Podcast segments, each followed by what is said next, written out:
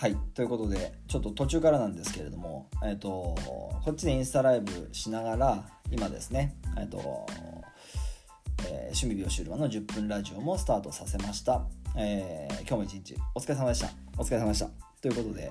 あの明日、えーと、あなたらしくっていう群馬県の館林で開催されるイベントにあのゲストスピーカーで登壇させてもらうんですけれども、まあ、そこで話す内容が、まあ、あなたらしさについてででそれをやっぱ自分らしさっていうふうに置き換えることができると思うんですけどそのいかにその自分らしく生きるっていうことが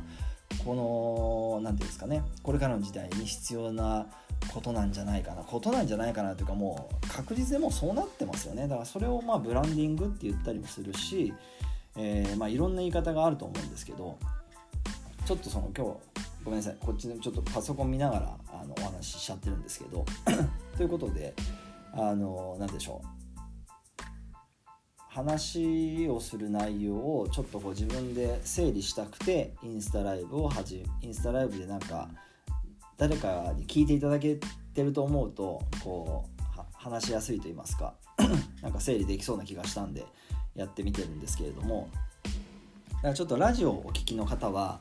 あの何のこっちゃっていう感じのちょっと今日内容になっちゃうんですけれどもご了承ください。10分ぐらいであの修練の方は切らせていただきます。そうか。じゃあまず修練をしちゃえばいいんですね。あのそうなんです。今日はサロンワークをしてやっぱりサロンワークの中で今日も感じたのはやっぱりその髪を育てること。髪を育てるっていうあの美容師のなんでなんでしょう。美容師の可能性というか美容師どうしてもやっぱデザインを自分の商品としてやってきてる来てるんですけど当然僕もそうなんですけどやっぱりそのデザインの限界っていうのをすごく感じていて限界を感じているっていうかまあそれあの僕の場合一人サロンっていうのもあるんでやっぱり今日のお客様と接していましても髪を育てるっていうところの可能性を美容師としても感じてるしお客様としてもその世代にかかわらずあの感じていただいてる方が多いんですよね。でやっぱその辺がこう美容師の髪育の可能性って僕は言ってるんですけど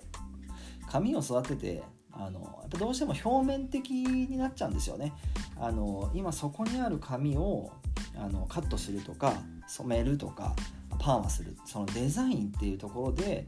えー、なんですかねまあ、まさにそのこのイベントのねテーマにもタイトルにもあるようにあなたらしくあなたらしくするために必要なことってあの今あるその髪の毛をどうにか形づけるとか、まあ、似合わせるとかっても当然あると思うんですけど僕はどっちかというとその素材ですよね。その元々の髪とかもともともう備わっているものをいかにえー、そのまま表現するのか。要するにコンプレックスであろう場所を隠すっていう考え方ではなくてもうどっちかというとさらけ出すっていう風なあ考え方でヘアデザインをしていく。ないしそのヘアデザインを作る髪の毛自体をデザインしていくみたいな髪を作る。そこからやっぱり美容師の役割っていうのが、えー、可能性としてこう広げていく必要がやっぱりあるんじゃないかなっていうのを今日のサロンワークで感じました。だからそれが今日の、まあ、修例ではあるんですけれどもあのそうなんですよね。だからもうなんか本当にその本質的な部分に立ち返っていかないとなかなかその時代の変化にこうどうしてもなんかこうしっくりこない。まあだいぶだいぶ前というか今年でと9月9日で僕は14年目になるんですけれども一人サロンが14年目になるんですが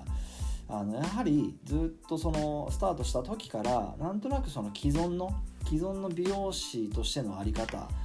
えー、ななんていうんですかね、えー、にその疑問を感じてた部分があったんでどうしてもそこをこう取っ払って美容師として、えー、なんでしょうデザインだけじゃないところまで提案していくことがしたいな、えっと、そういう必要がああるんじゃないかなっていうのをずっと感じてきたんですけれどもなんかそこがちょうどですねこの「あなたらしく」っていうテーマのイベントでお話ししたいこととなんかこう重なってきたっていうか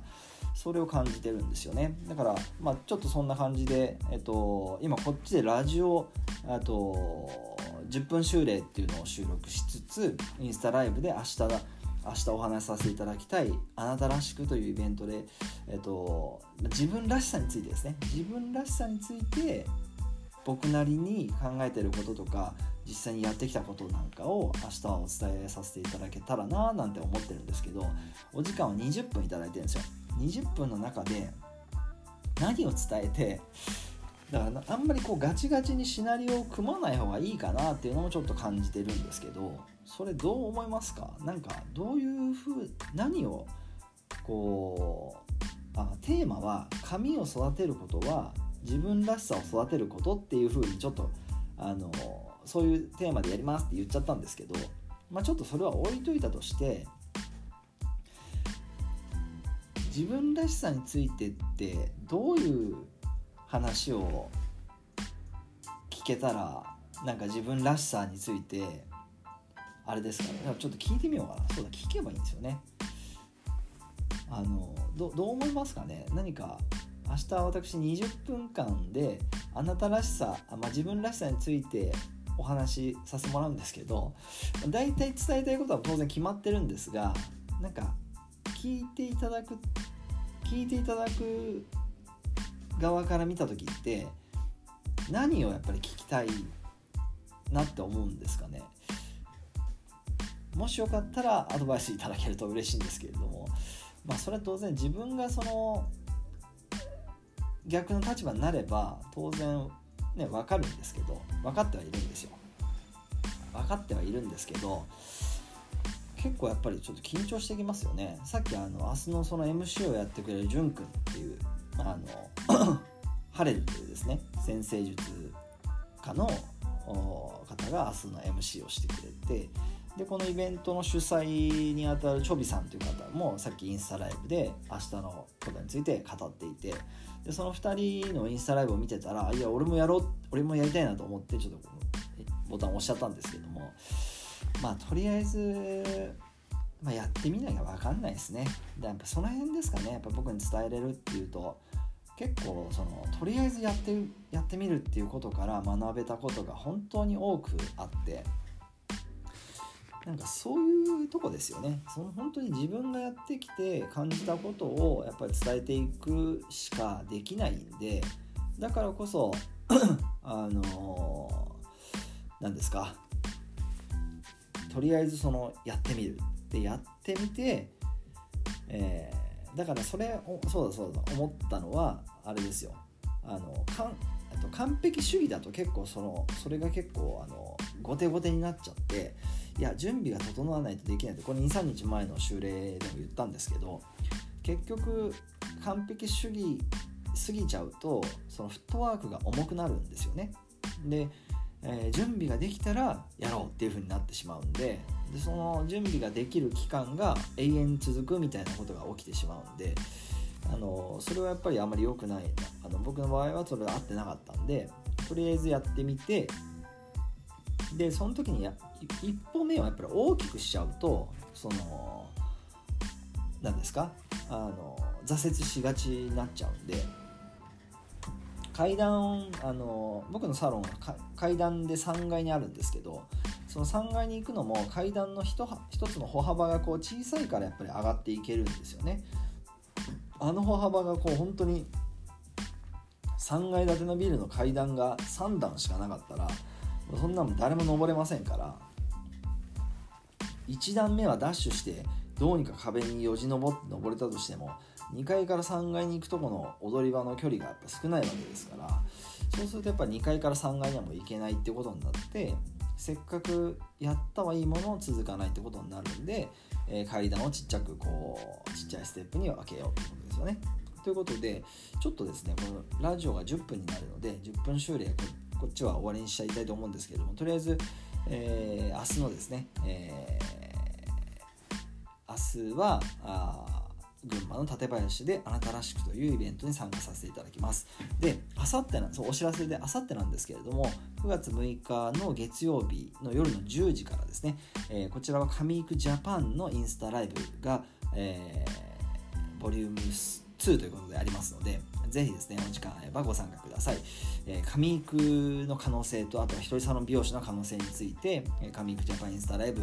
でメンバーと一緒に語りたいと思いますのでぜひ そちらはそちらでご参加いただけると嬉しく思います。それでは、えー、今日も最後までご視聴いただきましてありがとうございます。おやすみなさい。失礼します。